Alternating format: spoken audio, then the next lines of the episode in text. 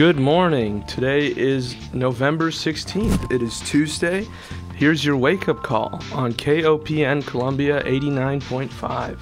We're settling into fall weather this week. Right now it's about 45 out. We're looking at a high of 75 and a low of about 44 or so today. But stay tuned for more. A full weather report with Jeff Wheeler later on in the next couple minutes. Right now, let's get into some news.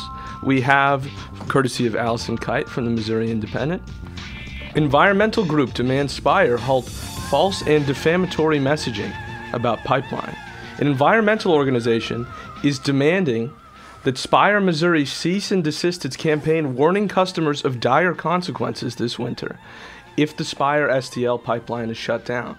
The Environmental Defense Fund, which challenged the pipeline's permit to operate, wrote to Spire on Friday saying the company's false and defamatory comments had inspired area residents to send profanity laced threats to the nonprofit.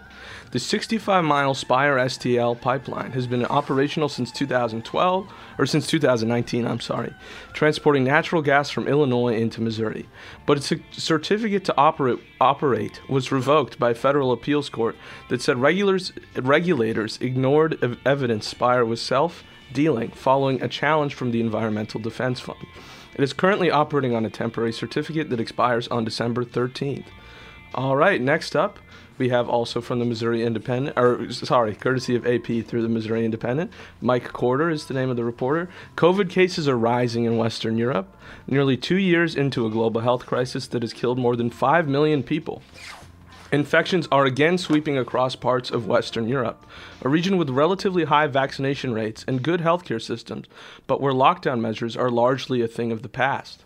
The World Health Organization said coronavirus deaths rose by 10% in Europe in the past week, and an agency official declared that last week the continent was, quote, back at the epicenter of the pandemic.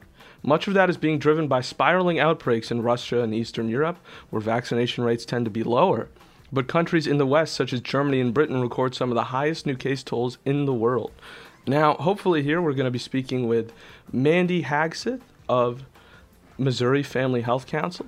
You might remember two weeks ago, Mandy and I spoke about the Supreme Court hearings of the Texas uh, challenges to Roe v. Wade and the uh, national statewide or state level challenges to Roe v. Wade. Today, we are speaking about a way you can get involved with birth control and reproductive health access in the form of the hashtag Thanks Birth Control Day event tomorrow.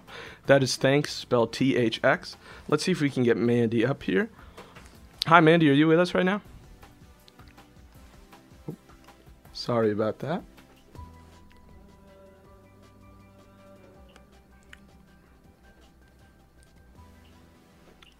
All right, I'm sorry. Give us just one moment. Hopefully, we can get her on the line.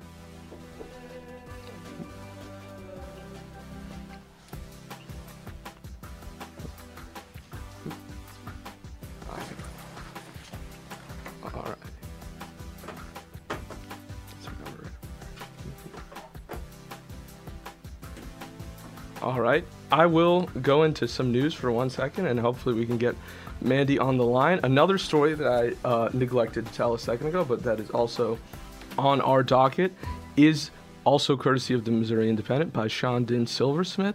Violence against indigenous women is a crisis in the U.S., a f- report finds. Uh, this is a quote from them saying Violence against indigenous women in the U.S. is a crisis, but the extent of the problem remains unknown, according to a report released by the U.S. Government Accountability Office. There's no one single database that has all this information, said Gretta Goodwin, the director of GAO's Homeland Security and Justice team. So the full scope of the problem is we don't know. And gathering the data needed to figure out the size of the problem is complicated by a history of police racism and prejudice.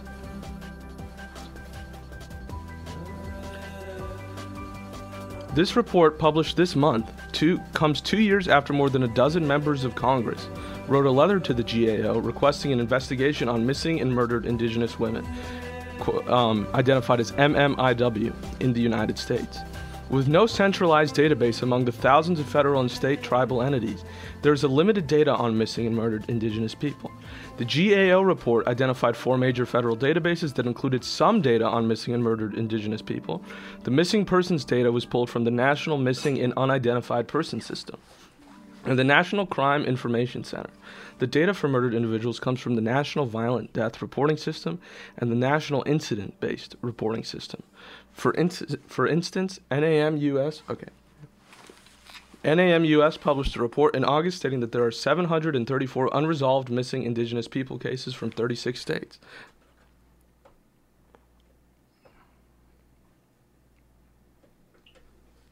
All right, Mandy, are you with us now? I'm sorry about that.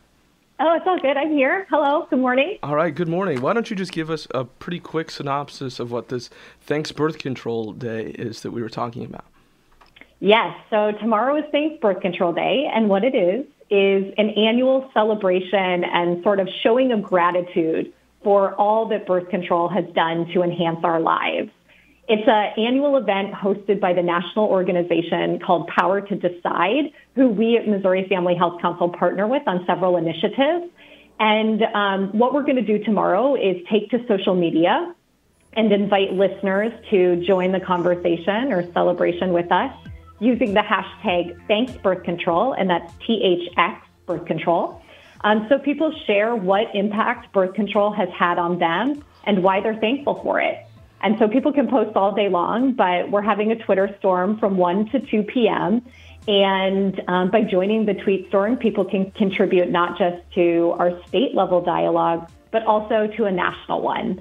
And um, yeah, we're just really excited about it.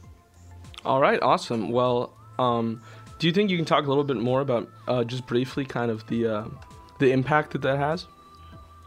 Yeah, I mean, we know that 99% of people of reproductive age use some form of contraception in their lifetime. And people across all demographics and political affiliations agree that everyone deserves access to birth control. So this is not controversial. It's basic health care. There's a lot to love about birth control, and telling the world why it matters, especially here in Missouri, is more important than ever. All right, yeah, that's great. Do you think, you know, I mean, in some level, we were talking uh, a couple weeks ago about the um, the um, the Texas, like you know, Supreme Court hearing those Texas abortion things. Do you think this is a way to make certain individuals who are maybe not enfranchised and maybe not on on the level of those conversations have a little bit of power over telling their own story? Yeah, I mean, I think that it's, you know, it's just really important to personalize these issues and let um, you know, lawmakers and judges alike know that these are real issues that affect affect real people's lives every day. And so I think you're completely correct on that. All right. Well, thank you very much, Mandy. We'll speak to her again in two weeks. Now let us hear from Jeff Wheeler giving us a weather report for the coming week. Good morning from the Watcher of the Skies Weather Observation Station in West Central Columbia. Here's your official National Weather Service forecast for this week. Mostly sunny today, a beautiful day with a high near 74. Tonight, a 20% chance of rain after 5 a.m., partly cloudy with a low of 53. Rain likely on Wednesday, mainly before noon. Cloudy with a temperature falling to around 47 by 5 p.m. The chance of rain on Wednesday is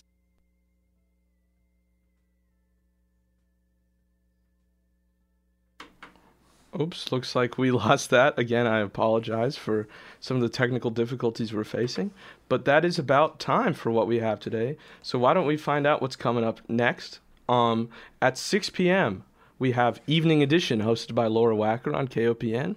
Dan Viets will be on at 7 for Sex, Drugs, and Civil Liberties. For the KOPN Wake Up Call News Team, I'm Samir Knox. We got producer, general manager Sarah Catlin around, and uh, Dylan over here too, producer Dylan. And up next we have Democracy Now.